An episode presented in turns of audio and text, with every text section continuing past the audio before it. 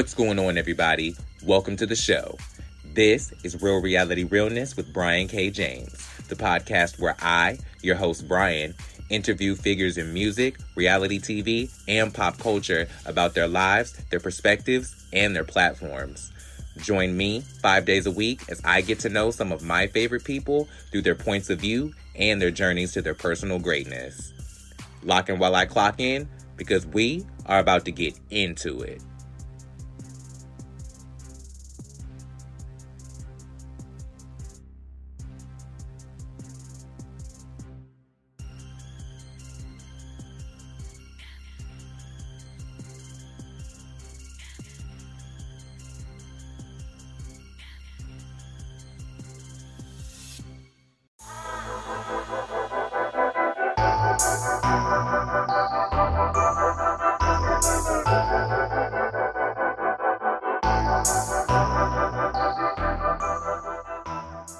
Going on, everybody?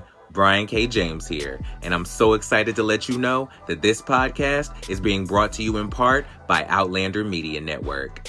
Outlander's mission is to bring you the most exclusive alternative content from across the web, from the farthest reaches invading your space.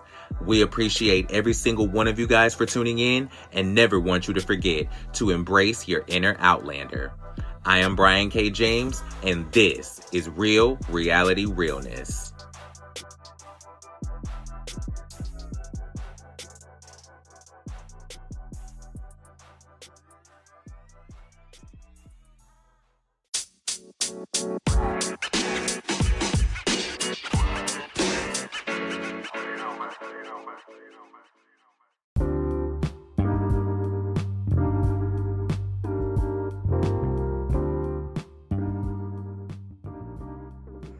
Alrighty, welcome and welcome back to the show. This is Real Reality Realness. I am Brian K. James, and I put the mess in the message. I am so excited to have this person on the show today. They're the owner of the Lamaj brand, the creator of Surviving 305, as well as several other businesses, and I cannot wait to get to know them better. Ladies, gentlemen, and every gender or lack thereof in between, join me in welcoming to the show Jamal Morrison. How you doing? Hi everyone. I'm good. I'm I'm great. I'm just getting over uh, whatever that bug was going all around. Oh my god, it was crazy. But I'm doing well. I'm I'm glad and happy to be here. I am so happy to have you. Thank you for making some time in your schedule and taking my call today. I really appreciate it. Mm-hmm. Good. So let me know what are you most looking forward to in 2023? Oh my God. Um, what I'm most looking forward to in 2022, 20, oh, Lord, Lord, Lord Jesus, I'm still in 2022. But um, what I'm most looking forward to in 2023 is me being consistent with myself. And I say that because I've, it's been being an entrepreneur and everyone that work for themselves or everyone that, that you don't necessarily have to work for yourself, but everyone has like a um like something that they want to improve on and mine is being consistent within myself like and and it, it goes all the way down to like a skincare regimen or trying to do a new fast for 30 days. I want to i'm looking forward to literally saying i'm going to do something and seeing it all the way out. And that's just that's like a personal goal. So that's one personal goal for myself. Um, but and I'm also open. I'm looking forward to 2023 of all the doors that are about to open and all the mm-hmm. doors that I'm about to walk through.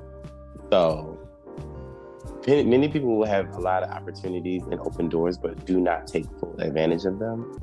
And I am whatever opportunity that makes sense that comes that falls in lines with my goals of 2023 i am going to run that opportunity so far down that i can mm-hmm. like i'm going to take full advantage of that opportunity to the max so that way i can just get all of what's for me in that opportunity and just watch it blossom i'm i'm just so determined to really stand in what's for me this year.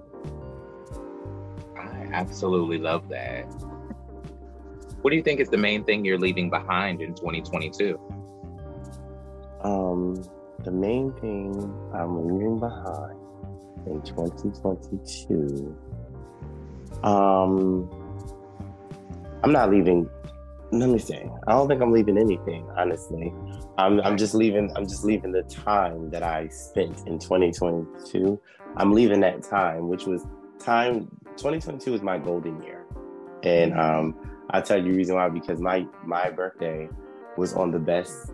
Well, it's, I always say it's my golden year because I have many more golden years. I, I take that back. I, I retract that universe.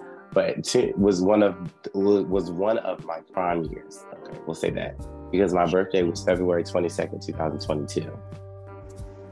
So, nice. two two two twenty two, like all the twos aligned, and I traveled on my birthday, and my gate number on the, on both flights coming and going was 22.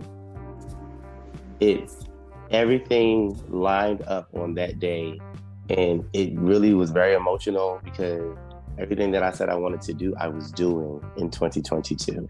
So the time that I spent, the only thing I'm leaving behind is the time that I spent there, and I'm I'm proud that I spent it very well. A lot of things happened, positive and negative, um, but I saw I, I pushed through every obstacle that was going on. Like my car went down three times, like three times. I, I started a Turo business in 2022 um, a client um, blew the engine while she had it, but I saw it through. I didn't let it get the best of me. I didn't let it um, like say, "Oh, I'm not going to do Turo anymore." But mm-hmm. in, in fact, it boosted me to even want to do. Excuse me. It, it boosted me to even want to do Turo even more because Turo was so they took full they took full responsibility and paid for my car to get fixed. And then once it got fixed again, it went down again because the fuel pump like once you fix one thing the next thing that was that was about to break breaks. That's exactly what happened all in 2022 so now i finally got my car back into a nice decent um, shape to is though i literally just got it back yesterday yesterday from another client that had it for a week that paid in their trip paid like 300 and something dollars. So now that was my first trip because i was a little skeptical about putting it back on Turo, but i was just like you know what I'm not gonna let that opportunity that that situation stop me from the bigger goal of what I said I wanted to do. I wanted to have to be able to have residual income without I'm just sitting on the couch. And that was one of my plans of just doing that. So I will rent out my car and then I will get money, you know, I would just I'm able to get money by just sitting on the couch because my my actual physical car is being rented out by someone that used it. So that was one of my goals of 2021 that I took into 2022 and I sought it out. And now here I'm in still in 2023, still doing what I said I wanted to do back in 2021. So I'm I'm excited about the growth that, you know, I had in 2022 and that I'm going to push forward in 2023. So time is the thing that I left behind. I love that. So for the people who don't know, let my audience in on who is Jamal Morrison. I love that question. I don't I don't get it too often because I get who is Lamaj? Who is this grand person, the reality star, the fashion designer, the socialite? But no one asks, like, who's Jamal Morrison? Mm. Jamal Morrison is a shy, like a shy. Well, he's not as shy as he used to be, but at times that shyness of when I was younger still resurfaces. Is that shy, questionable, uh, uh, little boy that was growing up, um, questioning his sexuality, questioning his style, questioning whether or not he fits in in certain crowds and trying to find. He is still very much that person, but now he has came into. He knows who he is. He's loving who he is. He's working on who he is. He is trying to be. He's he's learning who he is, and he's in his thirties. Because I'll be 33 uh, next month. He um, he's a person that is trying to figure out where his next move in Miami is honestly because it's been 10 years and he's he's thinking about um, like okay, having these things situated, but now I want to go over here and move to this place because I want to buy a house. He's interested in starting a family. Like that's who Jamal Morrison is. Nice. Like right now. Um, and he's he's focused. He's focused on building what he's you know what he's building right now. This entrepreneurship and this this leadership goal of um, entry level entrepreneurs. Like he want, I, I want to build. Jamal Morrison wants to build this community. Uh, well, this small entry level community for entrepreneurs like himself. Because when he was younger, and he was so much of a go getter, and he was so much of a business oriented at a young age, so so business minded and oriented that he didn't have all these resources and all this leadership that was offered to him back then. And now he wants to be that leader for other entrepreneurs that want to do it just the same way as him. He just has to figure it out. Like Jamal Morrison is very, very, um, very focused on building himself up and very, he's very selfish right now. he's very selfish with his time. Um, but it's for a bigger goal. Um, Jamal Morrison is ready to love. Like he's looking for his well, they say don't look, but hey, when you're been single and you're like, you know what, I'm open, I'm opening to it. It's it's it's like it's hard not to look. um, he's looking for his person, and uh, because he, he wants to start a family. Like he's he's interested in going in that chapter of his life. For sure. That's who that's who I am. That's that's Jamal Morrison. I love that. When do you think you fell in love with reality TV? Oh, I fell in love with reality TV at a very, very young age. When reality TV started being reality TV with Flavor Flav, New York, with real life, um, no, Real World was coming out. I fell in love with reality TV a very long time ago. And I told, and it's funny, the power, I hope you believe in the power of manifestation. Absolutely. Baby, I was 16. I was 16, 15 or 16 or whatever. I already knew I was this big personality. Jamal Morrison knew he was a big personality. He didn't know he was Lamaj though. He did not know he was Lamaj. He was Jamal Morrison. He was in high school. He was very funny and fashionable and um, always was in the always was in the scene, always was in the know, going to everybody's prom, everybody's ring dance, at everybody's party, just showing up. But he was that person. Um, but I didn't know, like I said, he didn't know he was Lamaj.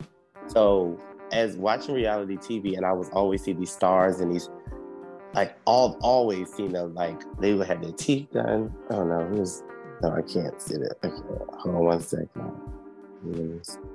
Call you right back. Call, call you right back. Okay. um. So yeah, somebody was texting me. Um. I would see. I would see them having like their teeth done and all this pretty, pretty skin and everything, right? And I'm like, um, oh my god, that's gonna be me. I'm gonna be on a reality TV show. I'm gonna get my teeth done. I'm gonna be on a reality TV show, and I'm just gonna be like this big reality star. Like, yeah, that's gonna be me. So that was me at like 15, 16. And it took me until when did I get my teeth done? I got my teeth done when I was 13. I got my teeth done last year, the year before that. Um, the year before that. It took me all the way up until I was 31. So when I finally was able to go get my teeth done, I went to Colombia and got my teeth done. Um, I got on a reality show, uh, The Come Up, uh, when I when I turned 30, as I was 20, so 29, turning 30. I got on the reality show and I took off from there. So everything that I said I wanted to do, I all it's back when I was younger. It's starting to resurface. It's starting. Well, it did resurface. It did come true. Like I manifested. I said I'm going to be on a reality show. I don't know which reality show it's going to be, but I'm going to be on a reality show. So that's what that I told myself I wanted to get my teeth done a long time ago. I wrote it down in a book. I wrote it down in a journal. And it's in so many different multiple places that I probably don't even have those books anymore, but I wrote it down. Like I wrote my goals down. This is what I wanted. This is what I wanted to do. And I don't write my goals down enough right now. So I need to get back down to it. But um that was written down. And then when it was a moment for me because when I was going to Colombia, I was traveling overseas by myself. I said I was going to do this. I was so determined. I'm the, go to a place that predominantly does not speak English at all, and that was having a civil war at that moment. I didn't care. I'm going. This is what I'm doing for me. I've done my research. I've, I've printed out my stuff in English and in Spanish. I've done I've watched vlog videos to see what what to do and what not to do. Yes, I'm going to go get my teeth done. That's it. So I went over there and did that, and I had the best time of my life traveling alone in another country. Just wanted to be, and that that sparked something inside of me. It was like I don't need no one to do anything to, to do anything. I'm just going to go out there and I'm going to do it. And I'm going to be that example that people say, well, if he can do it, I can do it. So, and I love the fact that I carry that in the reality TV show too. I'm like, you know what? I'm just going to say what I mean, mean what I say, and I'm going to put 10 toes down and I'm just going to do it. And on every reality show that I'm on, I'm going to make sure that they see me doing it, not talking about it, but doing it. So I fell in love with reality TV at a young age, and here we are today. Now I'm producing my own reality show. Who knew? I absolutely love that. Mm-hmm. Thank you. Of course. Now, before mm-hmm. your experiences with reality TV, let's skirt a little bit. Which do you think came first for you, your love of fashion or your love of television? Oh, fashion for sure. Nice.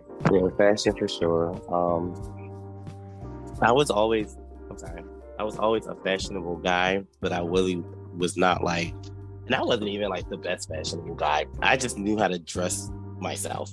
It wasn't like, oh, I was I was a stylist and I was this, I was that. No, it wasn't even that. Um, I was always a fashionable guy, and always knew how to dress myself, and I fell in love with um, costume design. It wasn't even like clothes, it was costume design. Because uh, I was planning an event. And the crazy thing about it is, I wasn't even in love with either, either or. I was in love with events. And then I was planning an event that I needed clothes for that I knew I could kind of create. And that's what sparked the interest of fashion, actually. I was planning a fashion show and I needed clothes, I needed costumes. and then I ended up making all the costumes. Nice. Yeah, so that's how that came about. It was never like, oh, she is in love with fashion since birth. Nope, never. And what turned that kind of uh, moment of savior for you into an actual business? Oh, when I got good at it. when I started sewing thousand dollar dresses, I was like, oh, this is oh, is this what this is about? like, is that how I do this? Yeah, that's when it started getting it started getting real good for me. When I was able to do that. Um, and that was in 2012. And then right. my sister actually showed me an actual designer that was doing prom dresses, and I absolutely loved all of them. And then I just started following him. Once again, the power of manifestation. Um, I started following him. We was in the same city, and then I was doing prom dresses. And then out of nowhere, I saw him walk into um, a fabric store that I was in, and I'm like, "Oh my god, that's him! That's the designer I've been following." Oh my god! And I'm like, "Am I about to sit here and not speak?" And like, am I about to not speak? I was like, no. I, I mean, at first I wasn't going to speak, but then I was like, you know what? This could be my opportunity to actually say hello and work with this guy. And I and what did I do? I said hello, and I said, if you ever need any help, let me know. And then he like, don't say that. I was like, no, seriously. I I'm, I want to I want to get into making prom justice too, and I would love to.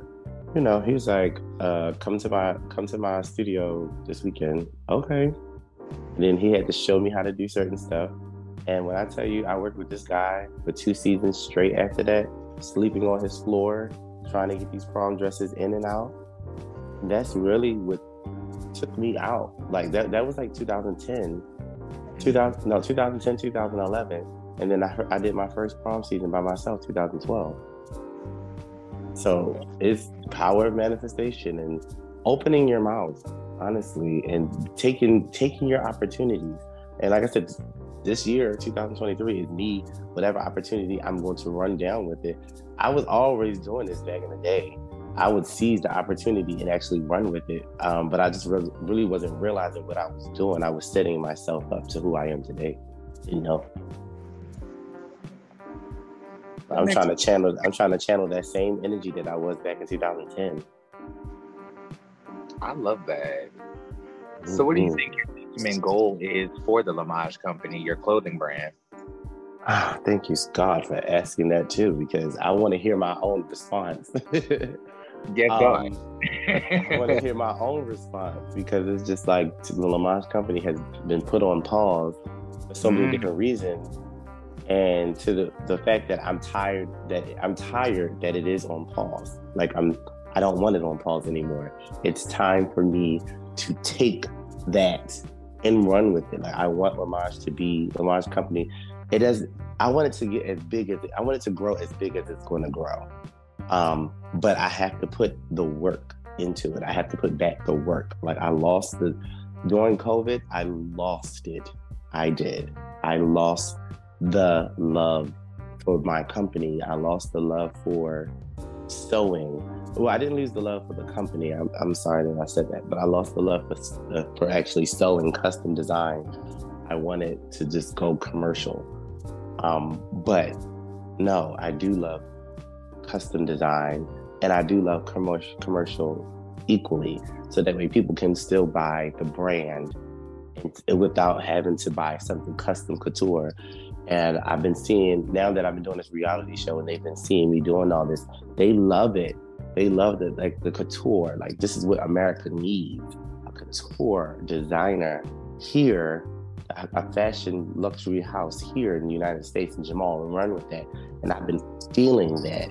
I've been feeling, okay, okay, I, I need to get back to that.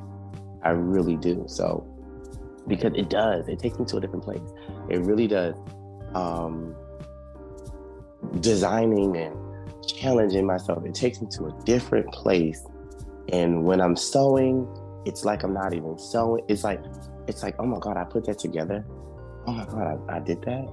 At the end, once it's all said and done, it's like, wow, it takes me to a different place. So that's why I know I have to get back to it because I don't discuss, but besides the, the love for production and events, I don't mm. talk like this I don't talk like this about anything else in life. Wow. Like, I don't. You can't ask me about poker. You can't ask me about politics. and I would like, you can't ask me about any of that.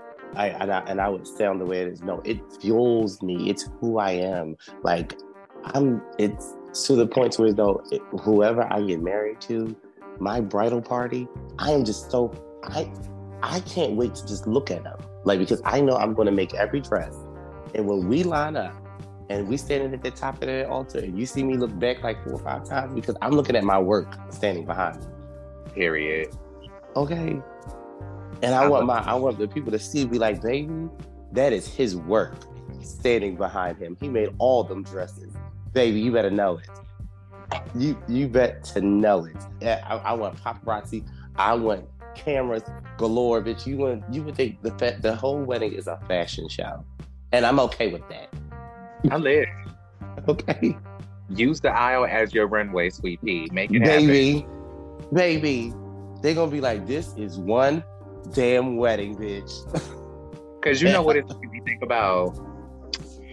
It's making me think about that moment on America's Next Top Model, Cycle Nine, when they had the judges come down one by one first down that long ass dramatic Chinese runway, and then Tyra comes down, and it's this motherfucking circus happening, and it's just all this shit, and she is walking so slow, and it is. it is so fierce. It is so nasty. Oh. And I just every time I saw that, I was like, imagine if she had a motherfucking wedding dress on and this like 60 foot motherfucking train and a veil that went all the way down to Africa. Yeah. oh, and that's literally how imagine all of the coming to America African voodoo mess you gonna have coming down your motherfucking runway at your wedding. I'm trying to get officiated just so I can be there in attendance. Let me go ahead and. Yeah. and the crazy thing about it is, I want all that drama for my for my bridal party. I do not want it for myself. I want to be. I'm going to look sickening. Don't get me wrong. I'm going to look sickening, but I don't want that long train and drama, bitch. I want that suit when I step out there and I stand there for a good old second. okay, just old nasty suit. It's a nasty tailored suit. Um, but for my bridesmaids, I just want to see. I, they, they the ones that's gonna have all the drama girl, they're gonna be like, why would he do all this? Because baby, I don't see myself walking down the aisle in that, but I see my girl. I see okay. all my, my my bridal party. Y'all gonna have all the drama. Because when I tell you the photographers, yeah, they're gonna get me, but baby, they going to y'all have your own separate photo shoot after the show. Because bitch, I need them to see my work. They gonna they, they need to see my work. I know that's right. Okay. I, do you think do well one do you have a preference in men or women's apparel and do you think you'll be expanding the Lamaj company into more men's more menswear as well? So so i do have a preference. Um, i'm more so leaning into women's apparel because i love i love dresses so much. Um, so yes. Now that's for my couture side. Now my ready to wear side literally, if you look at it the most, if you look at it, really, it's more geared towards men because I am such a relaxed soul when I'm not being extra. When I'm not being Lamaj. Jamal Morrison is so real. He likes sweatpants. He likes tracksuits. He likes hoodies, pullover hoodies with the brand on top of it. That's him. He doesn't he don't like all the rah rah of everything else. Um, he doesn't like the rah rah of everything else of like in the couture. He doesn't like the couture aspect for men. I don't. I'm. I'm. I'm. I don't, I don't actually. I love it for women. And um, now, can I see myself exp- expanding? Yes, but I, I want to master this side, the the lane that I'm in already. Because a lot of people think that I've already mastered it. No, honey, I, I done tore it down. I was establishing, had tore it, tear it down again, rework it, tore it down again. So now I'm I'm reworking a lot of things with my couture women's line, and I'm planning. I literally just had this uh, conversation with myself. When you're an entrepreneur and you're a business owner and you're, you're doing it, honey, you have a lot of conversations by yourself, which is completely okay. If anybody out there listening, you're not crazy. You're not crazy. You're just trying to sort it out with yourself. It's all right. Um, I had to say that because literally, me and my best friend talk about it all the time. I was like, best friend, you talk to yourself. She said, you are not an individual that is working if you don't talk to yourself. Okay. So, Honestly, no shade. No shade. You're not an individual that's working towards something if you do not have a conversation with yourself. Like if you ain't got to resort to yourself sometimes just for clarity and and you know peace of mind. Because sometimes you're the only one that get it. No shade. Sometimes mm-hmm. you're the only one that get it. And if you ain't gotta step back and just resort to your own conscience for guidance, sometimes sometimes you just ain't got shit going on. No, you don't. It's, and then sometimes you, and don't be afraid. Don't do not be afraid when you do resort to your own conscience and your own conscience check you, honey. Real quick. real real quick. And then you sit down and you be like, oh, I was wait a minute. I gotta figure something out. And that's the best thing. But um I once I start expanding, I, I want to. I was just watching um, the House of Versace and the um, Dior and I. Don't get me wrong; it takes me. It's so it's an old it's an older movie. It came out a long time ago when they when all the fashion houses was doing their little uh, documentaries and stuff like that. But yeah, it's been some time. But you know, I, you know, been, been a busy girl, so. But I finally watched it, and I was like, oh my God, I need to get back to this. Like, I need to get back to having my own office because I did have my own office here in Miami. And I had a whole fashion house and I didn't even realize it. I was by myself. I was in there by myself, cutting and sewing, making patterns. doing everything, and I was by myself.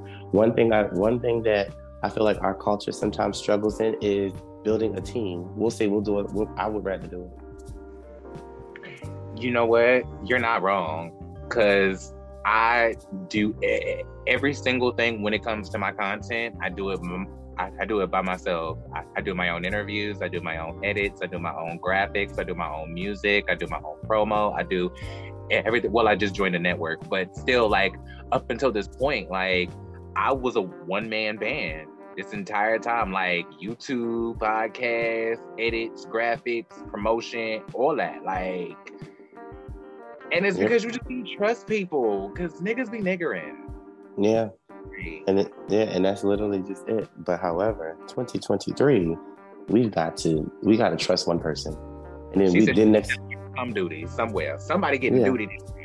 Somebody getting duty. Somebody's getting some duty somewhere. So we got to trust one person somewhere. We got to trust two people somewhere. Like, and then we got to trust another person. So that way, we, now that we can put our trust in three different people, and now our team has been built, we have got to 2023, I promise I'm bringing on my first part time employee. I don't know when it's coming, but I'm talking, I'm speaking it into, into existence. I'm bringing on my first part time employee, and all I want them to do is manage my calendar. That's it. I love that for you. That's it. I'll, I'll, that's it. And then next thing you know, as things get managed, I'm, I'm doing and I'm operating. And then next thing you know, oh, okay, can you manage this? The money is starting to come in, so I can I can pay you to do a little bit more, and so on and so on, and so on and so on. I'm going to do.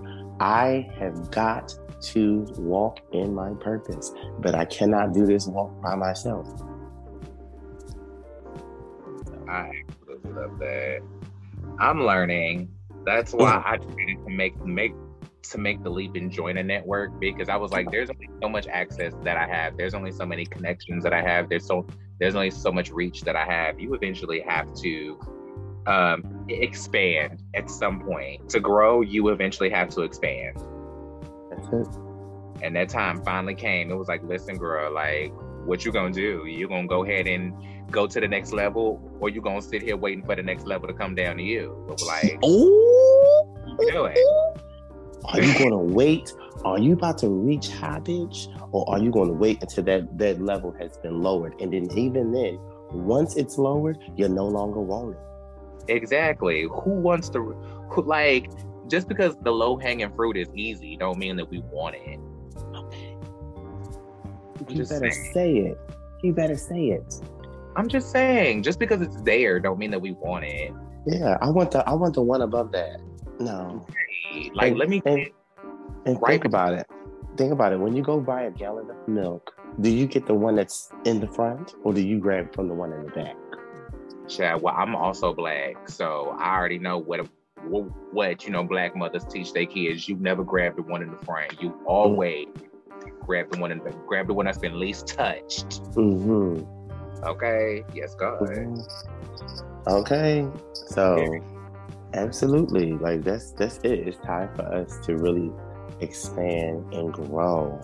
And every opportunity that you get. Mm-hmm. Time for that team. I know that's right. Now, jumping back into reality television, I'll go back to your first reality TV experience and lead up to now. What made you decide to go out for the come up, and how was the casting process like for you? Well, I didn't. I didn't have a casting process. Oh. so, I watched the come up. Um, I watched the come up. Uh, well, I was watching New York. That's how I saw it in Atlanta, and I was like, "Wow, this would be great if it was here." So I then I, I followed the producer. Um, I was like, oh, okay. So I, I would follow him closely, follow him closely. And then one day I just sent a DM. I was like, hey, if you ready to do the Come Up Miami, let me know when you're ready. As baby, for my 30th birthday party, at the time I was 29, I was speaking it into existence. I was like, and I and this is this was like early when I just turned 29. I was like, I'm planning a big old 30th birthday bash, bitch. And if you want to come down here and highlight it, you can stay at my place we can do, you know, we can work it out and see what we can do. And he was like, you know what? I'm gonna hold you on that. I was like, please do. But then he was traveling to Miami back and forth or whatever the case may be. And then I was like, oh, let's all meet up because this is how I met Sean, who was there, too. But then he mm-hmm. finally came down here and he finally came down here and then we were having a conversation. And then I was like, listen, you want to do Miami, we can do it. Like we, me and Karan, we touch and agree. Like I'm like, we can do it. I'm about to get a bigger apartment. At the, at the time, I had a studio. I was like, I'm about to get a bigger apartment, so where like, you'll have your own space, and then, bitch, we can do this shit. He's like, okay. So then he dropped the flyer to come up Miami. We're looking, we're casting, blah blah blah blah. So that's what happened. I didn't need to get casted because I was basically low key an executive producer, unannounced because. But basically. I was, I was, yeah, because I pitched it for the city for him to come. Right. So that so that's how that was. Yeah, that's that's how that happened. I love that. So tell me about the experience doing the Come Up Miami and what all what all do you feel like you you gained out of your first bout on reality television? So the experience of doing the come up, it was um, a roller coaster, extreme roller coaster, like really extreme roller coaster because you know you're opening up your life to his following. You open your life to a whole bunch of people that don't that don't even know you, but the moment that the episode drops, they swear they know they knew you for years. Um, and you open up for positive critiques and negative critiques. It is a lot that you open up your life up to. Um, now, actually filming was like a lot. Well, it wasn't a lot for me because I already knew what I was filming and I knew what I was bringing to the cast um, with my events and stuff that I had to do. So it was okay for me. But as far as like everybody else, they had to film in a short amount of time. It was like four to six weeks, nonstop. Like, and then like if you had a job, not saying you can forget about the job, but you had to make plans and move shit around real quick just so that way you can actually film. So it really was a little bit of stress on some people, um, but it was definitely doable. Um, I had a lot of fun. Um, I had a lot of like, you know, girl, I don't know y'all girls, but I don't know y'all like that, so I don't hang out with y'all in my real life. So keep it cute, type of that. Um, it I gained a lot of online presence. Um, I gained a lot of like popularity in Miami because they had to come up Miami and they had a whole bunch of people that wasn't from Miami on it, which it didn't say, and I hated that. I always hated that, even with my show now, Surviving 305. Oh, why y'all got reality shows that don't have real people from Miami? It does not say the come up live from Miami.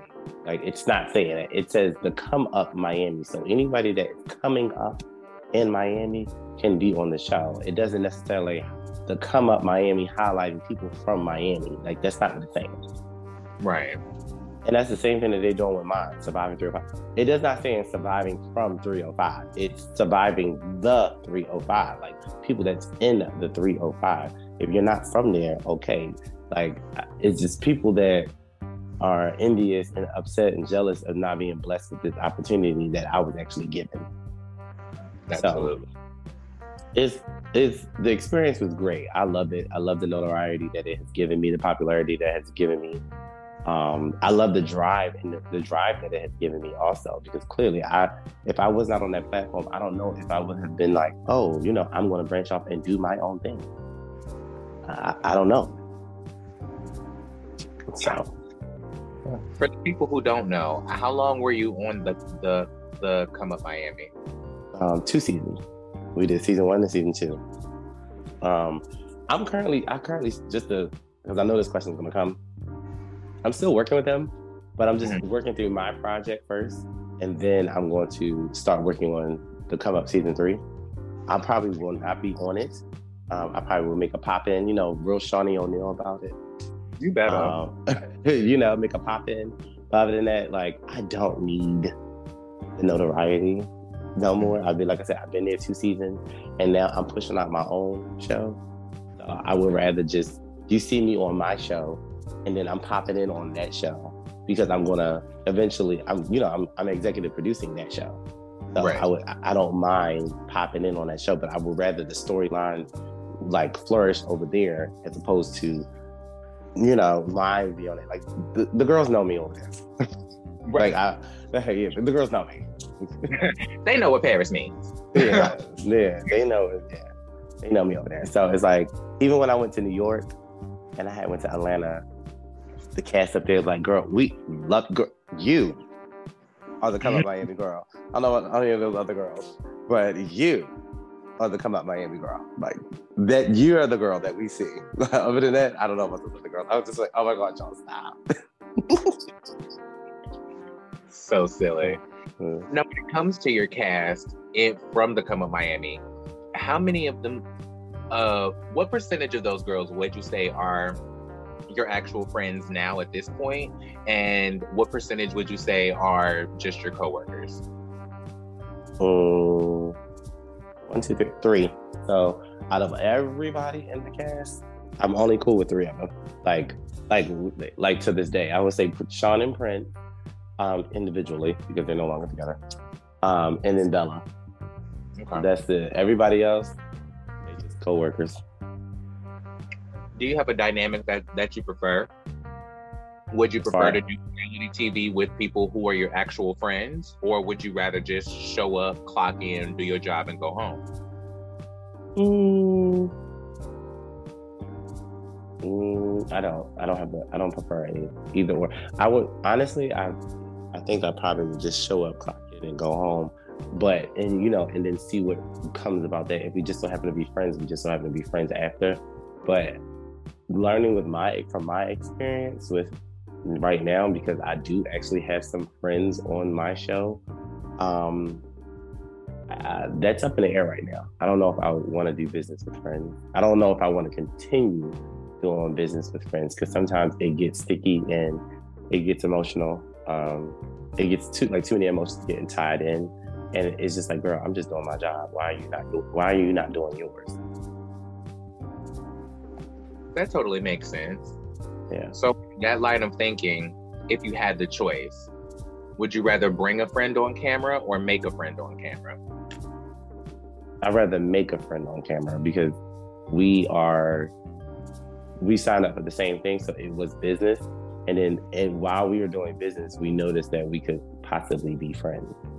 Now, I would if I would bring a friend on camera, I don't mind having, but they're not a castmate. They're just a friend of mine, and I'm bringing them on. I'm, you know, they're friend of the show. Okay. I dig that. Yeah. So let's, before we move on to Surviving 305, my last question about your experience on the come up is what do you take away from the from the reception of the audience now that these first two seasons have come and gone? Hmm. My takeaway from the audience is it just they fueled me. They fueled me a lot. They was just like, keep going, keep going. And I took that away from them as well. Um, they just they they poured into me. Like and even though I was I caught myself pouring into them, they poured into me so much. They they they gave me my confidence to say, like, no, you're on the right track. Like, I don't know about these other people, but you're on the right track. Um, they gave me critiques. Like I read every comment. Every I, I used to read every comment on the come up. Like I wanted to see what the people were saying because we the thing at the end of the day we do this for the people. Right. We we don't do this like we open up our lives for you to to see. Like what like that's the concept. That sometimes when people getting so caught up with people and their comments and their thoughts, it's just like yo, we did this for the people. So if you're not reading the comments, you don't really know what to work on. Makes perfect sense. Now, getting to Surviving 305, can you describe the moment that was the decision maker for you to start this project? And how did it come all together for you? baby Prince came to my house, and this mm-hmm. is now okay. So I already thought before Prince came to my house, I already thought about it. I had I was already I already had the name and I already had the concept. I've been sitting on it for a very long time. Like I've been sitting on this show idea for a very long time, and it was just, it was, it was, it was cooking. It was cooking right now. It was simmering. But what made me turn the heat up and take that bitch off the fire and start running with it is when Prince came to my house and showed me his treatment for his show. He showed me what he's been doing. I said, that is crazy. He said, Yeah, I'm working on working the show, and I thought you you would be great to come on. I was like, regardless if I'm working on my own show or not, bitch, I'm definitely will come on your show. Like it's a different concept than my show. So, but the fact that she saw that I'm about to run with mine because I've been I've had the concept, I've had the name, I've had everything that I wanted to do. I just didn't run with it because I, excuse after excuse or whatever or whatever was the reason. And once he showed me that, baby, I had my treatment. I called the people that I, I was already interested in calling to talk about doing the show. I started looking up cameras and bought, buying stuff. And next thing you know, I had a whole calendar that started, we started filming in July. I absolutely love that. So, like, for real. That's awesome. We love a quick turnaround, Chell. Baby, uh, listen, it only take a second it only take a second. Tell them take. It only takes a second or something to kind of spark that fire real quick, and you run with it. And I ran. Well, clearly, we four episodes in. I love that. Now, since you pretty much helped cast the Come Up Miami, and since you're executive producing Surviving 305, talk to me about what the differences were between helping cast that show and putting your show together. So casting the come up, it was more so highlighting big personalities. They got big personalities and big lives in the LGBTQ community. I that wasn't my that wasn't my market. I wanted to highlight business entrepreneurs like myself because it's drama within that. I didn't want to highlight people that's just dragging people on the floor all the fucking time. Like I'm not highlighting fights. I'm not highlighting physical altercations and drama. Like that's not. I want to highlight the hustle the grind about developing your business and the highs, the lows, the being able to work with your friends or not, or the being able to um, keep business business and personal personal. That's drama, real life drama in itself. But people don't. People only drama that they see is the fact that we arguing and cussing and fighting and finger waving, and next thing you know, we tussling on the floor. But no, I didn't want to highlight that. So I didn't have uh, all casting. It was more of a referral because I have a co-executive producer. Her name is Blue, uh, Carmen. Carmen on the show. Carmen Blue. Blue. She's actually co-executive producer, and she brought me half of the cast. Nice. And that's what brought me Vernisha. That's who brought me Ahmad.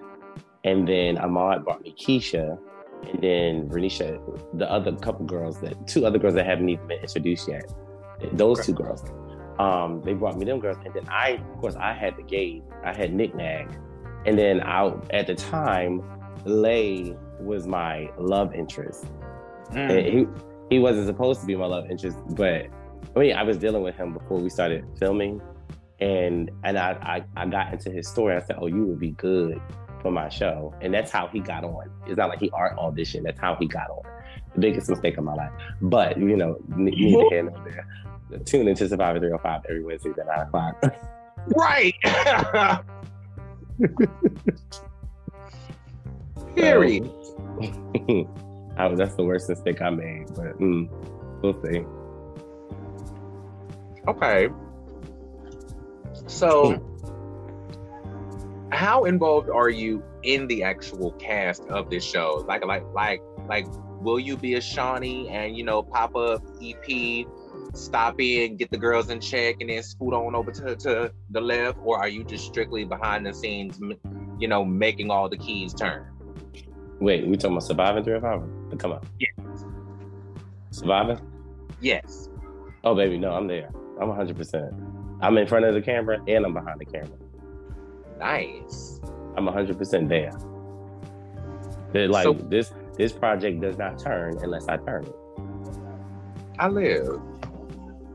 So what is the one piece of advice that you gave your cast members going into the show, being that you already came from having this experience? I told them this do not do not hold back. Do not, because you're getting recorded, think that you need to act a certain way. No, this is your everyday life, and I'm highlighting what you are already supposed to be doing. So, if you're a business owner and you're a boutique owner, let me see what the boutique is doing. Is the boutique boutiquing? So if it's boutiquing, then okay, I'm gonna come with the camera and I'm gonna highlight that. If it's if it's really boutiquing, but if it's not boutiquing, um, if it's not boutiquing, I'm also gonna highlight that and call you out on your shit. Is the gym gymming? Do the gym have clients? Is it a low time? Oh, I'm gonna be there the whole time during that low time and that high time. You may not like me, but this is your story. I'm a, I've always said it. I said this on the come up. I said this on Surviving 305. Bitch, I'm a real bitch. Honey, I, I'm not going to sugarcoat anything on my show. Baby, I, I cracked, I chipped, I chipped my tooth um, during filming. Baby, I pulled out a camera. Are you that raw? Because if you're not that raw, then I, this is going to be a hard experience for you. If you think you just need to be dolled up all the time, and th- no, this is not going to be the this is not the show for you. I want to highlight the raw of what it is when you're not always together. That's what I want to highlight because I'm not highlighting girls, bitches, drive, having senseless, stupid arguments and rolling on the floor. I'm not highlighting that. Of course, that's going to get the views, but that's not what I'm highlighting, and I'm sticking to it. It's the rawness of it all. That's what I want to see when you don't have your wig on when the makeup is not makeuping, when you have when your car has blown up once again, when you chipped your tooth, when family members have gotten sick and you're upset and you're depressed. I want the real. And if you and be your real authentic self and put it all out there between this time and that time. So that was the advice. Just be real about it. Be real and everything. And I also told them everything is content everything. Everything is content. I, de- I dedicated 90 days to filming this project, and y'all had y'all have access to me. I will jump at the wee hours of the night to come film because this is the this is what I dedicated to this project these 90 days, and you must take full advantage of it. I'm not going to force anybody because I didn't pay anybody to be on the show. I'm not going to force somebody to do with the opportunity that was presented to you because if you did not take the opportunity, that's on you. It's not on me. So I just I told them to be real and raw with it and be ready. That's the best to say it.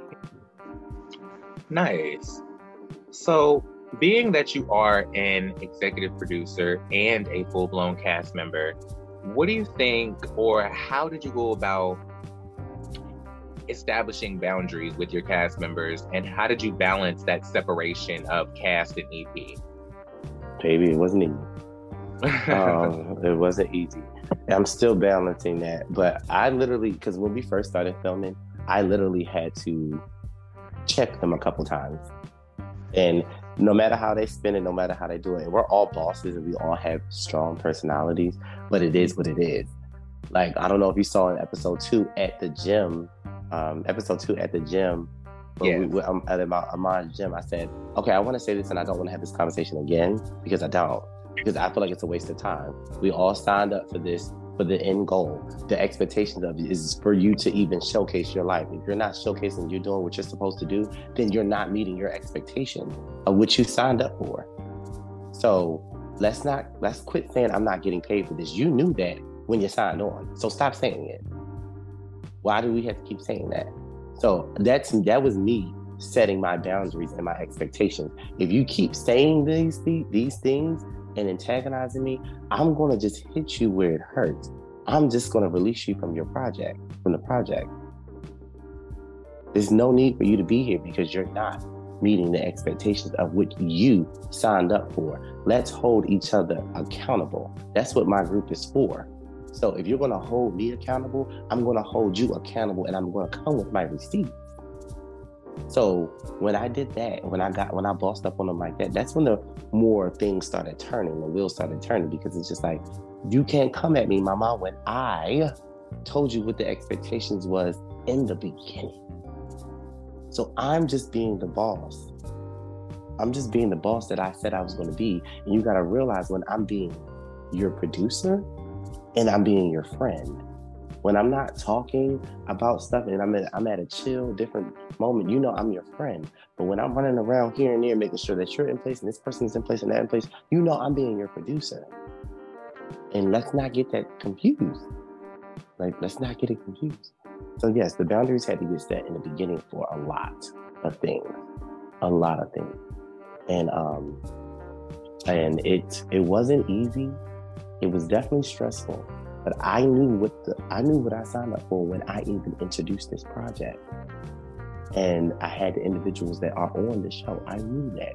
So I had to mentally prepare. And so especially with this the guy Lay, Layton. I knew what I was doing, but I wasn't expecting the outcome that what has happened. Like me and him, we're not friends. We do not speak. I do not want. I don't have any dealings with him. And if if he listens to this thing, he already knows he's not invited back to be on season two. Because okay. I choose not to do business with that individual moving forward. Like I don't, because it's it's when it's one thing of you questioning me when as far as like when it comes to personal, but once you start questioning the integrity of my business, I'm okay. You're not somebody I want to do business with. Mm. Because one thing, one thing's for sure, one thing about it, Jamal is about his business. Ahmad is about his business. He's going to be fair game to everyone. Once you start questioning it, and then you start talking to them other people on my cast, my team about it, okay, I got to pull that root out. Because what you're not going to do is hinder anything that I got going on over here. Nothing. You ain't been here long enough for me for me to even care to even mend anything. They literally, because I had went out with Bernie Shampoo yesterday. They literally asked, "So Jamal, would you be willing to mend something, mend mend your relationship with a lay on camera for season two? No, I said without even thinking.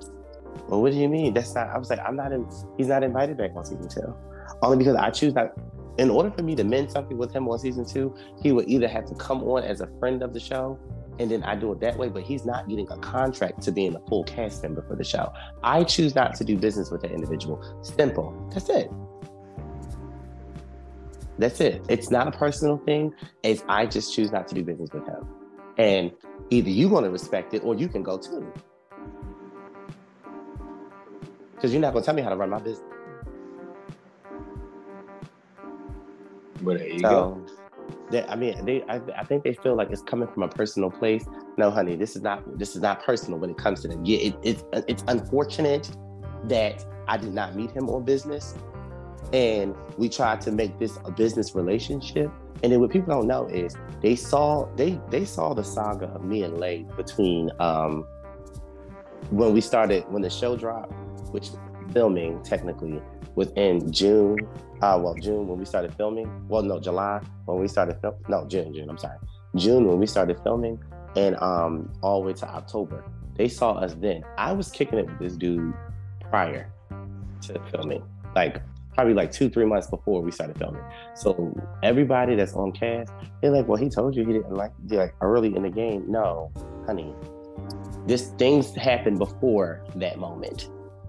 So that's what you're not understanding things happened before that moment. I was kicking it with him two, three months before we even started filming, before you even came into the picture. So I'd be, I'm so sorry. I'd be so nasty with my reads sometimes, but it is what it is. like before you was even in the picture, before it was even, before it was even Vernisha of a surviving 305, I was kicking with him, kicking it with him, like mm. simple. Like, and then they're just, they're just, they're just like, oh, fair is fair and fair is fair oh, fair and fair and right is right. And you guys, you know, you gotta be business. You know, you should be keeping it more professional. Was it professional when this man offered an invitation to have a physical altercation with me? This man literally said, "If you want, you doing too much. If you ready to fight, we can just do it. Just say the word." Oh. Oh, okay. So was and then I had to ask him, was that professional of him? Nobody has nothing to say. So like I said, I'm a real bitch and I stand on what I say. I've been saying I don't fuck with him. I do not fuck with him. He's not invited back on my project. That's it.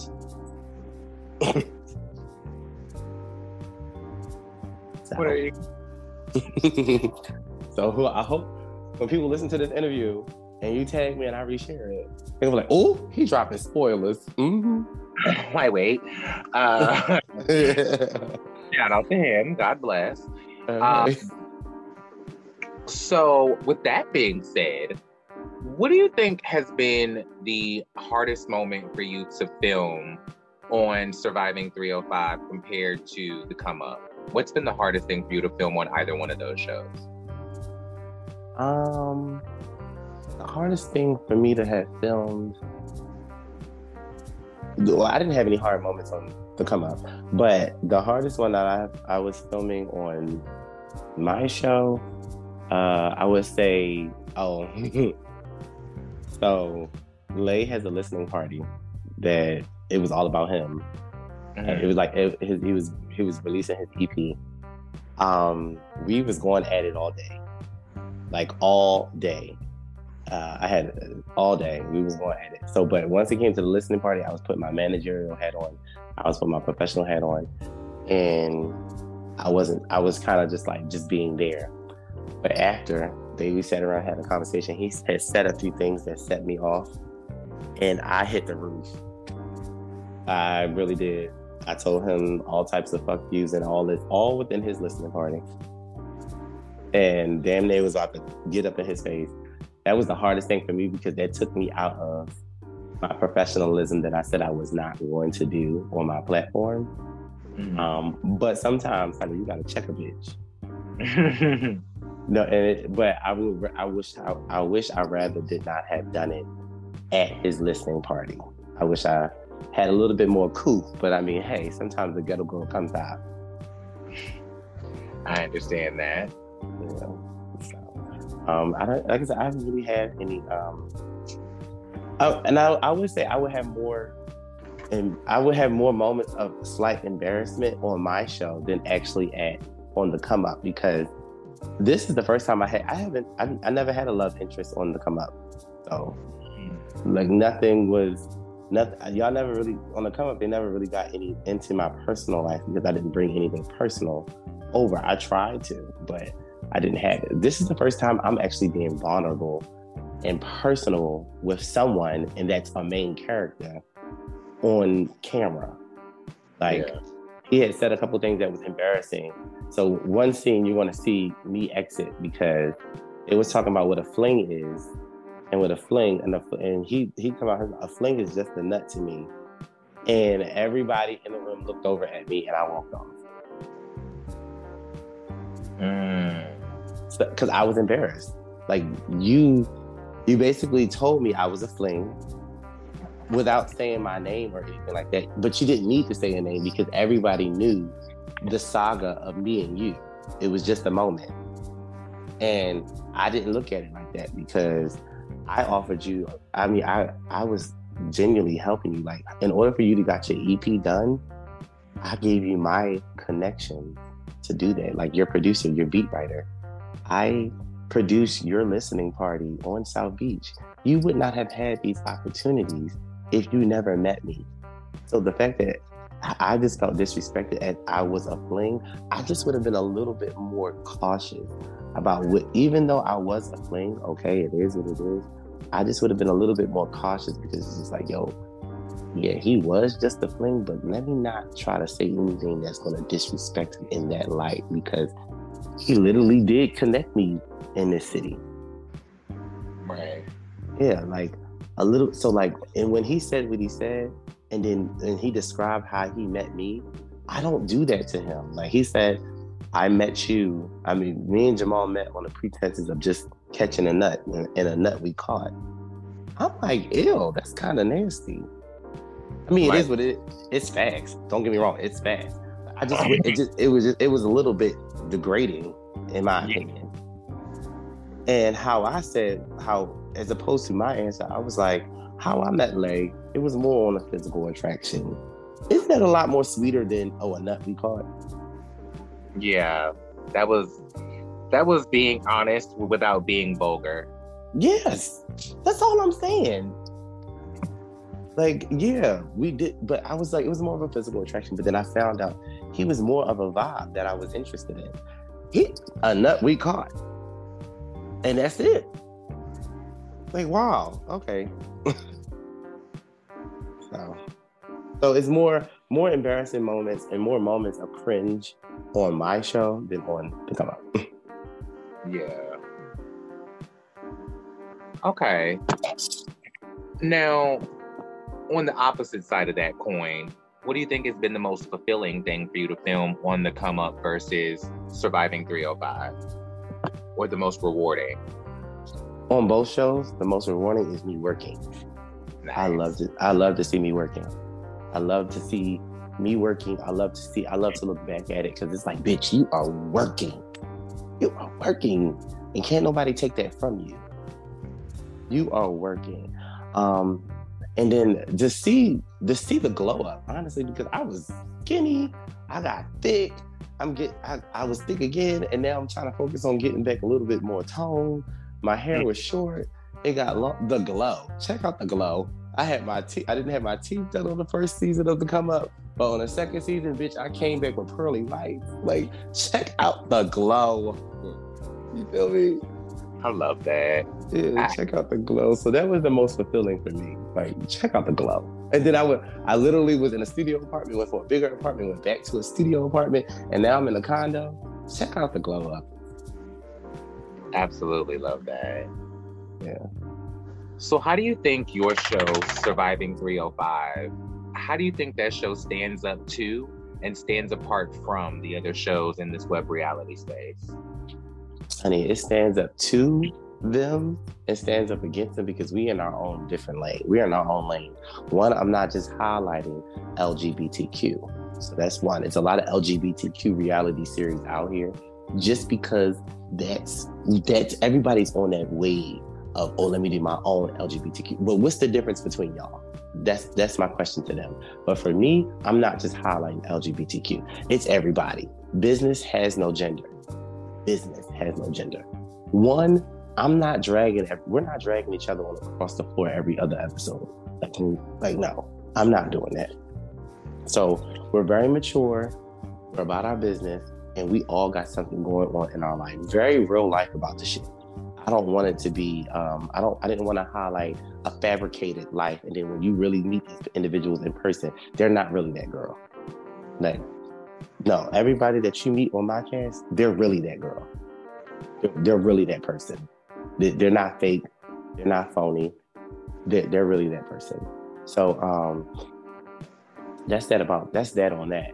Um, and also, my show came into the game looking as if it's been out since them older them older reality shows. It's so polished from the marketing to the editing to the quality of the cameras, I did not want to come into this game looking like, oh, he has, without looking like I didn't have a standard. I just put something out there.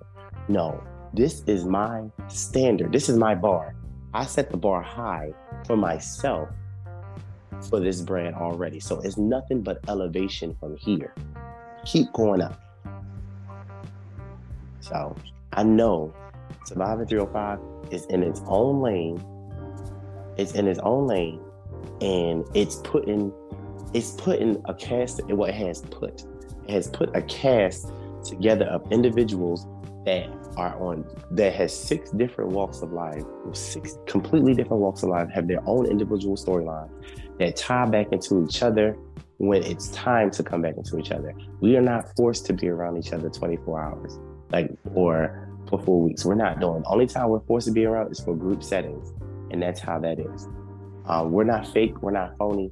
We're genuinely. Oh, when we haven't seen each other in a while. Oh, I haven't seen you in a while. Like that's gen. That's that's genuine. We have not seen each other in a while. Um, and that's really setting my. It sets my expectations and it sets the expectations of the viewer viewers aside because they know they're going to come to see Surviving 305 and they're going to have genuine conversations. They're going to have genuine meetups. They're going to have genuine um, uh, people doing real, real life things to kind of get their, to get their business or their um, brand to the next level. It's not fake, phony, or fabricated. It is really going to um, put entrepreneurs, business owners, dream catchers, dream thrivers, give them something to look at and be like, bitch, I can do that. If Lamont did that, Vernisha, Blue, Knickknack, Lay, um, Ahmad, if they are out there tracing their dreams and with their businesses, I can do the same thing. Where do I start? So that's exactly what my show is doing. It's not just good content, but it's good content that you can take bits and pieces from and like, oh, I can apply that. I can do that. I can do that. So that's what my that's what my reality show is. Is set is set set aside, set different from everybody else.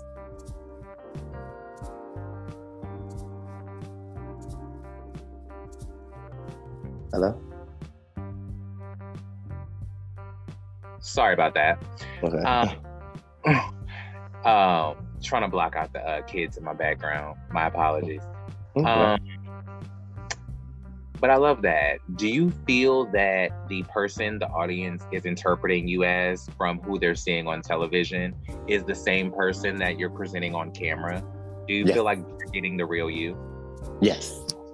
Yes. They're getting the real me. Um, this season, this go around on my platform, yes.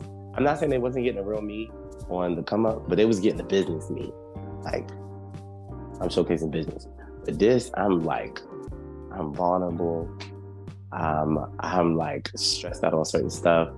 I'm like the real moment that I just had, and this is on episode two, was when Lay was talking to me about, you know, he just not into me and stuff like that. And I'm literally genuinely like, I'm tired of getting judged on my hair or like this expensive. Like I'm ready for my person.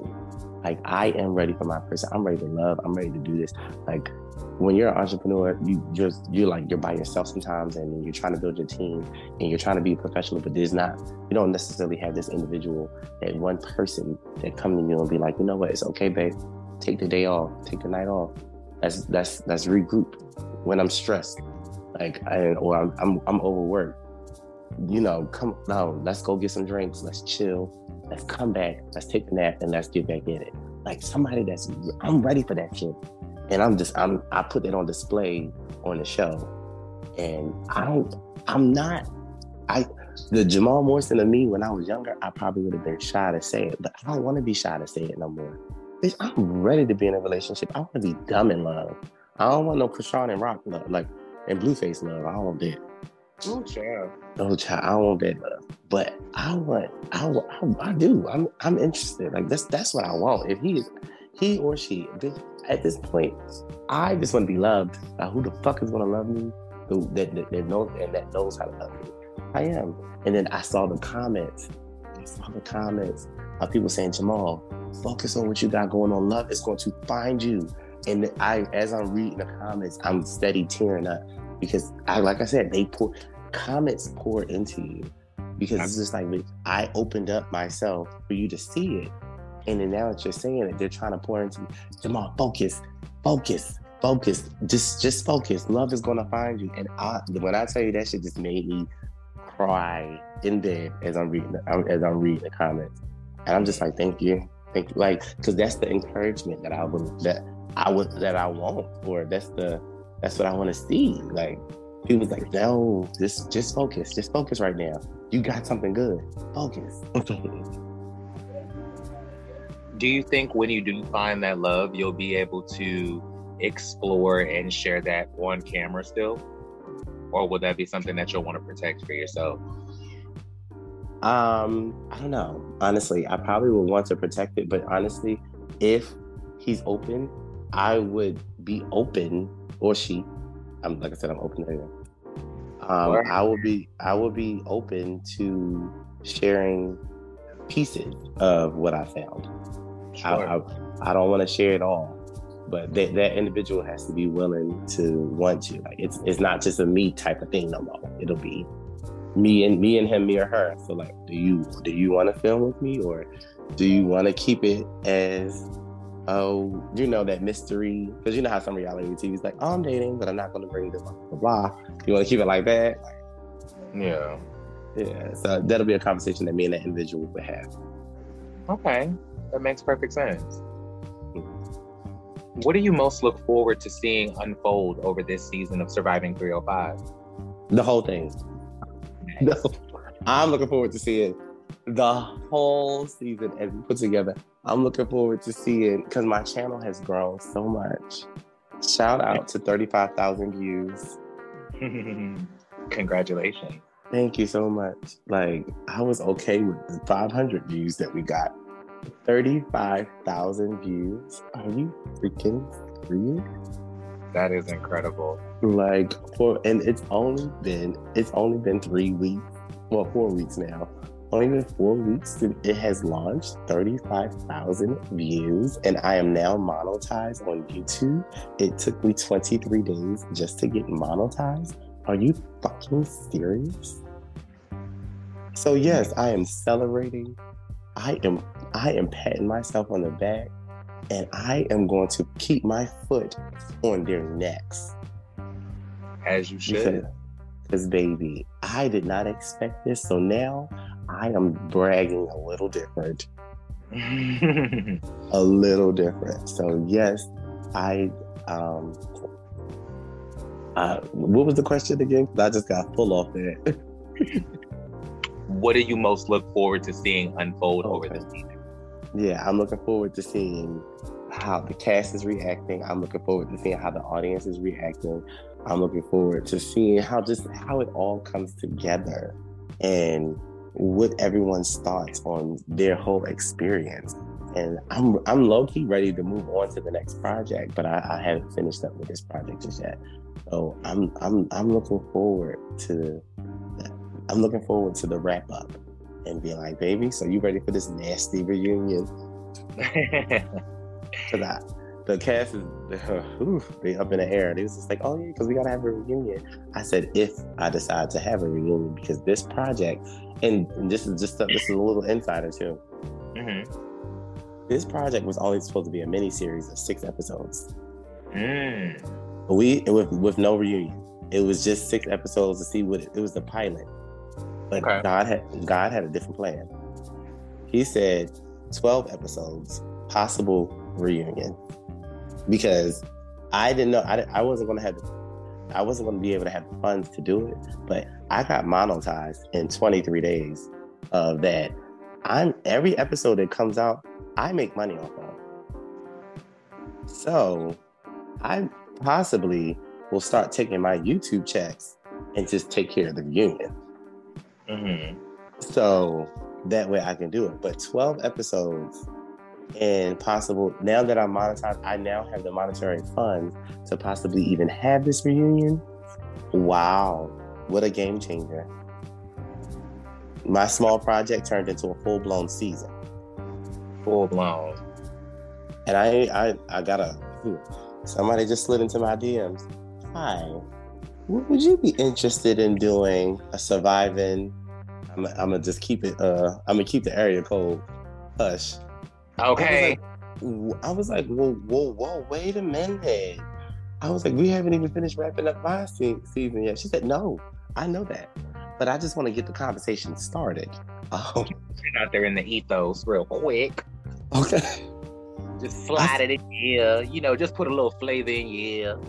and I'm like, oh, well, I guess, well, I, I, guess we can have a conversation because just like this, and just like how I was at the come up, hey, I want to put this in your bug, put this in your ear. Hmm. This individual wanted to put me put that in my ear, and I'm like, wow, have the tables have turned.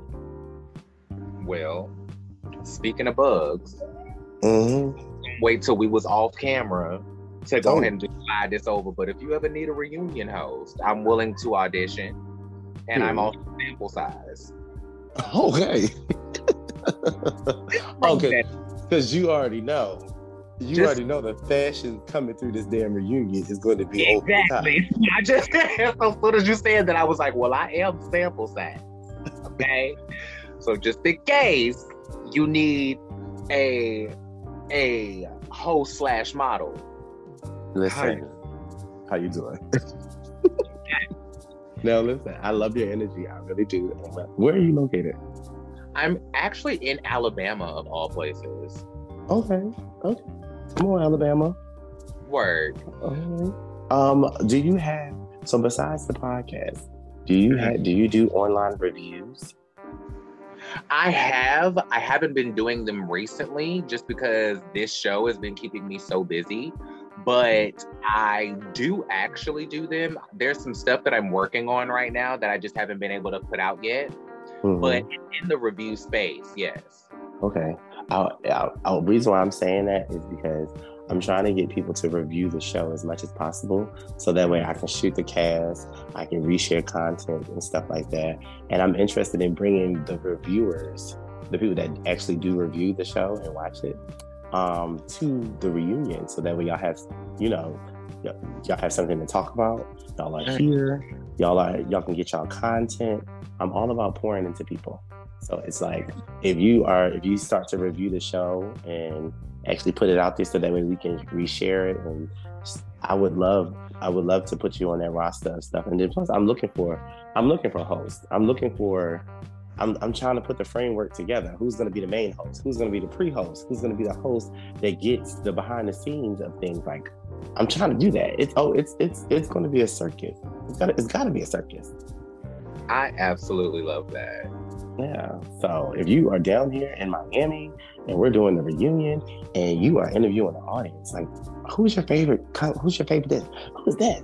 Blah blah blah blah. All that is content, baby. Mm-hmm. All that mm-hmm. is content, and you're doing that all for your channel.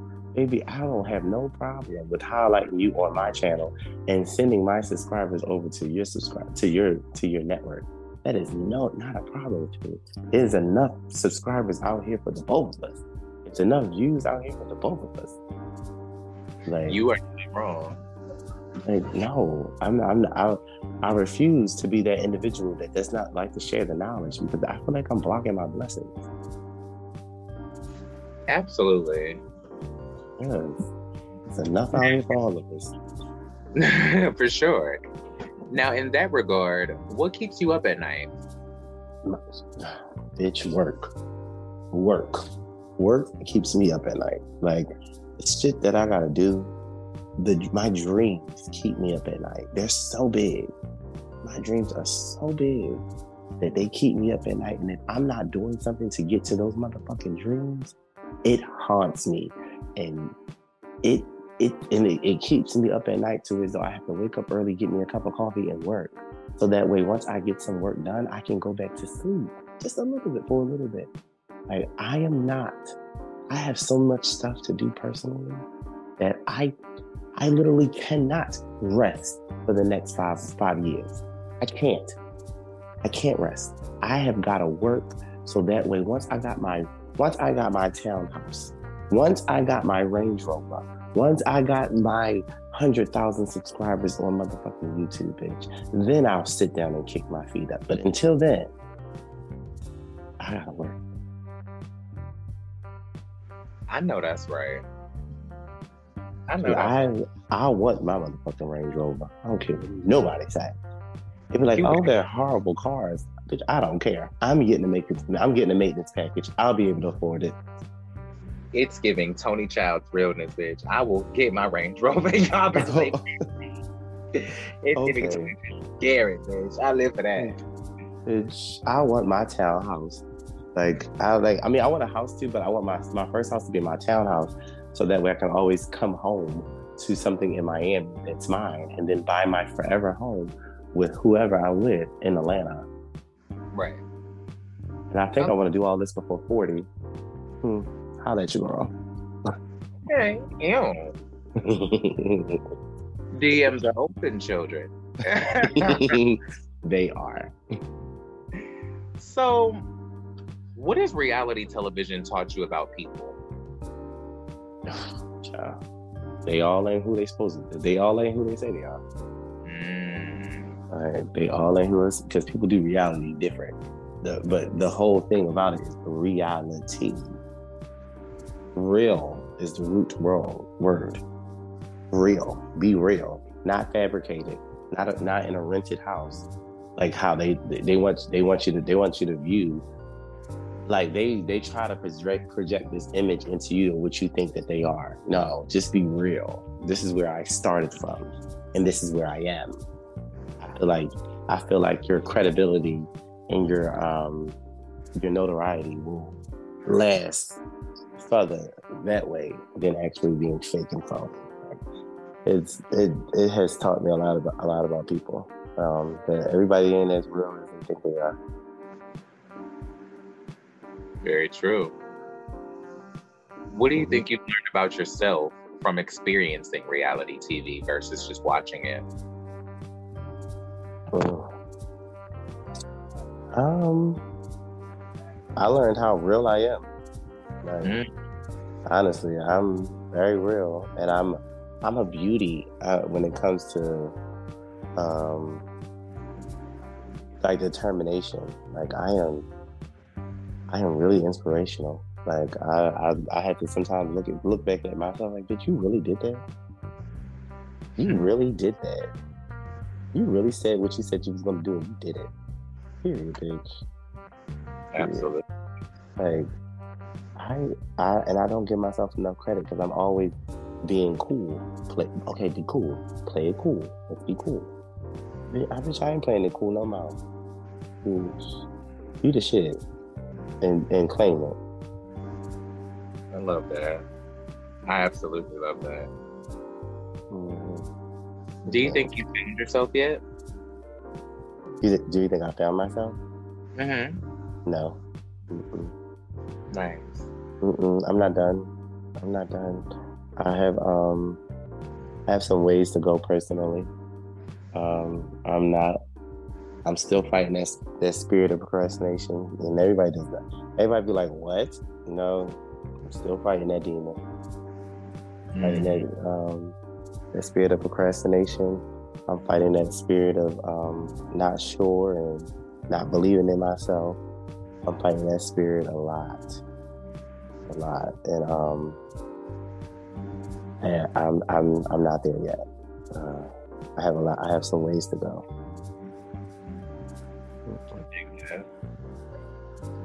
What do you think the person you've become today would tell your younger self in retrospect?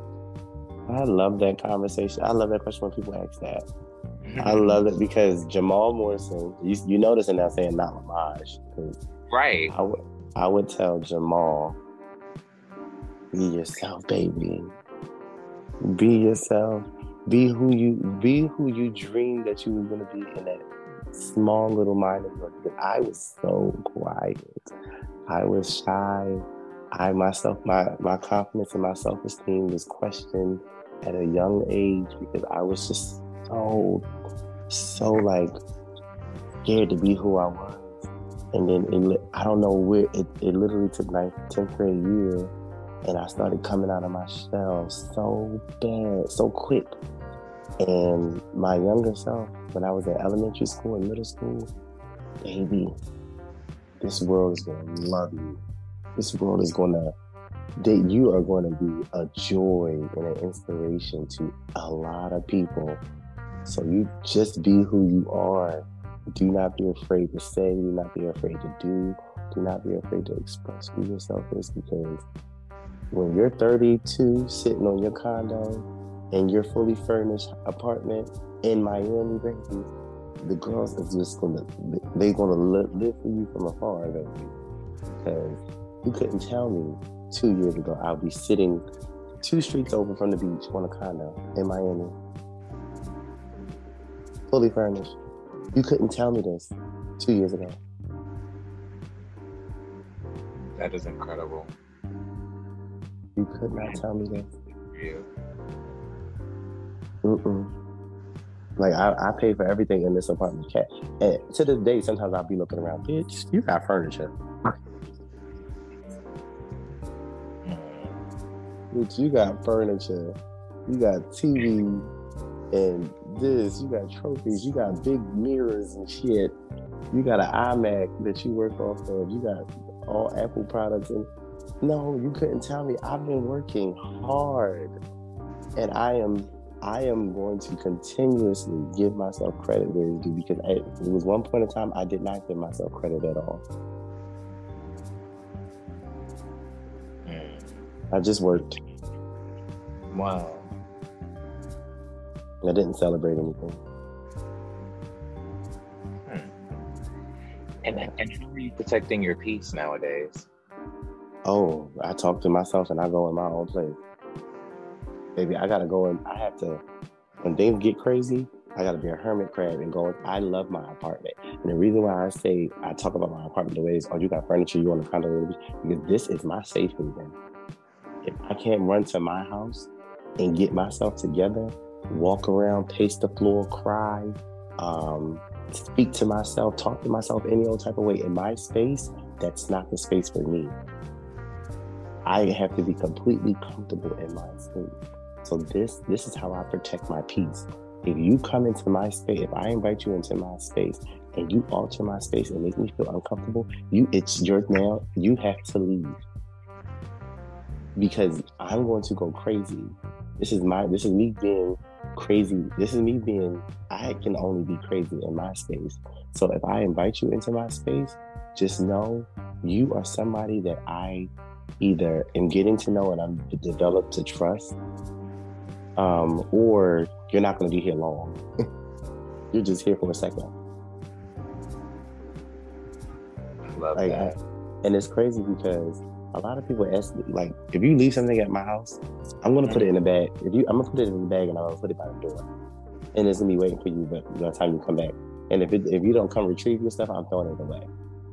Mm-hmm. Um, because I don't. That's not mine, and it's in my space, and that's how much I cherish my space. And then, say if you came into my space and you borrowed something, I'm gonna remember that you borrowed this, and I want it back. Like if I didn't physically give it to you, to is that I'm letting it go. I know mentally you have this in mind, and I want it back, and I'm really bad at that. And then I have really not really bad at that. I'm really stern at that because I actually got into an argument with people. I said I didn't give it to you. You learned. You learned you borrowed it and you you're trying to take something of mine and I hold everything that I have. I cherish it because it's mine. Absolutely. Yeah. So the fact that you have it, I'm like, you have something of mine. I didn't give it to you. That's just the person that I am. When you come into my place, it's it's my sanctuary.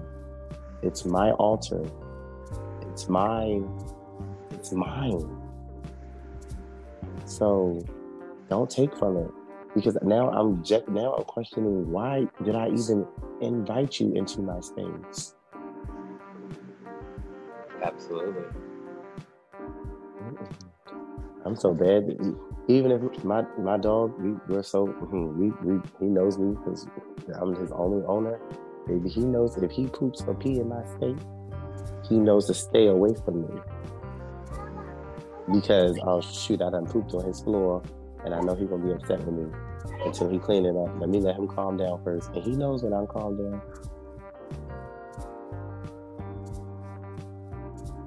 I love that for you. That is so funny.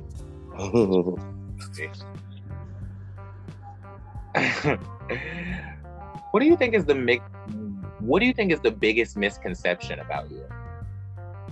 Oh, um, the biggest misconception I would say that oh oh he, he's extremely flamboyant. Like he is I hate that. I hate it. I hate it so much. He's extremely flamboyant. Um and and that's from men.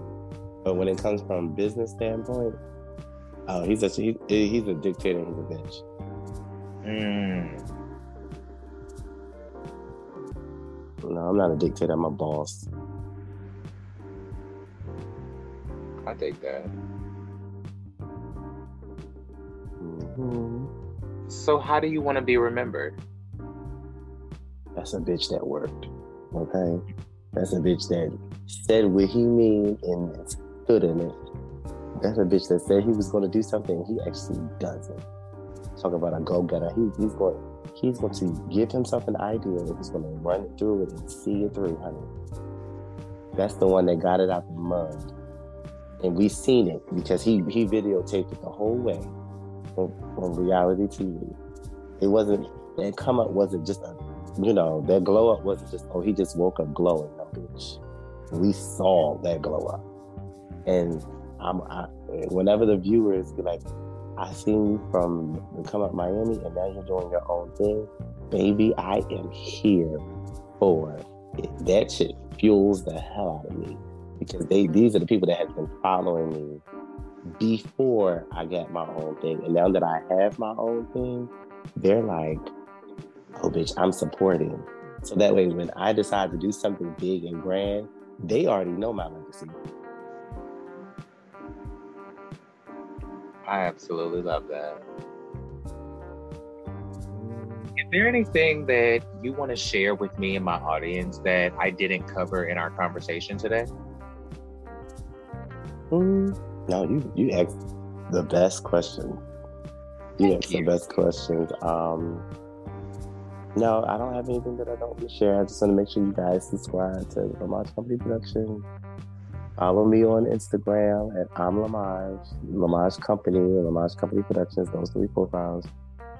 Um, enjoy the show. Humbly, I humbly bench watch the show. Baby, I love when people tell me they bench watching it. I'd be like, oh my God. I know how I bench watch stuff on YouTube. I mean, I mean on YouTube and on Netflix. Absolutely. So when people, I am so full when I get comments. It was like, oh my, and they're commenting on everything. Like when they like you see the same person comment on episode one and then they're, they're watching episode two, they're commenting. I said, oh, they've been watching. Oh my god, that means I'm capturing your.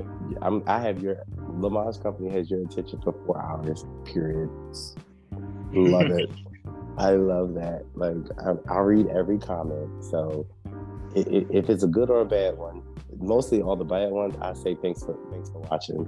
I don't even because the thing is because you had to watch to give your comment. Right. Uh, right. But I read every comment because I just I just do. I like I like to see what the what the world is saying. I absolutely love that. Now, on that note, you've answered my last question. Where can the people find you and and all of the mm. things want to promote? You done already plugged all the things. so now I can safely release you back into the wild. Guys, on that note, that has been our show. Mr. Morrison has things to do, shows to edit, spinoffs to produce. he needs to get my sizes for my reunion outfit. And, and, you know, this man is very busy. So I appreciate every single one of you guys for tuning in to help me to facilitate this conversation. You guys, I love you so much. And I want to give a special, special thank you to my guest, Jamal Morrison, aka Lamaj, the Lamaj CEO, proprietor, and owner of the Lamaj brand, for blessing the podcast today. Thank you so much for being here. You're welcome. You're most welcome. Thanks for having me. Anytime. Come back anytime. I would love to have you again. You're officially a friend of the show. So anytime you want to come back, you're more than welcome. Listen, let's set it up for the season finale, let's set it up because I want to hear what you got to say and what you want to know. that is a date. I will get it to the calendar, make sure that I um, block out far enough to where I, I, I will set that date and we will figure it out for sure. Period. Now, with that being said, I am going to let Mr. Morrison get back to all of his coins, his projects, his businesses, his many, many passions and hobbies. and mm-hmm. I'm remind you all to stay real, stay in reality, and always, always bring the realness. Period. I am K. James. This has been Real Reality Realness. And until next time, I love every single one of you guys from the bottom of my green heart emoji. Keep keep the mess in the message and misbehave yourselves. Peace. Bye guys.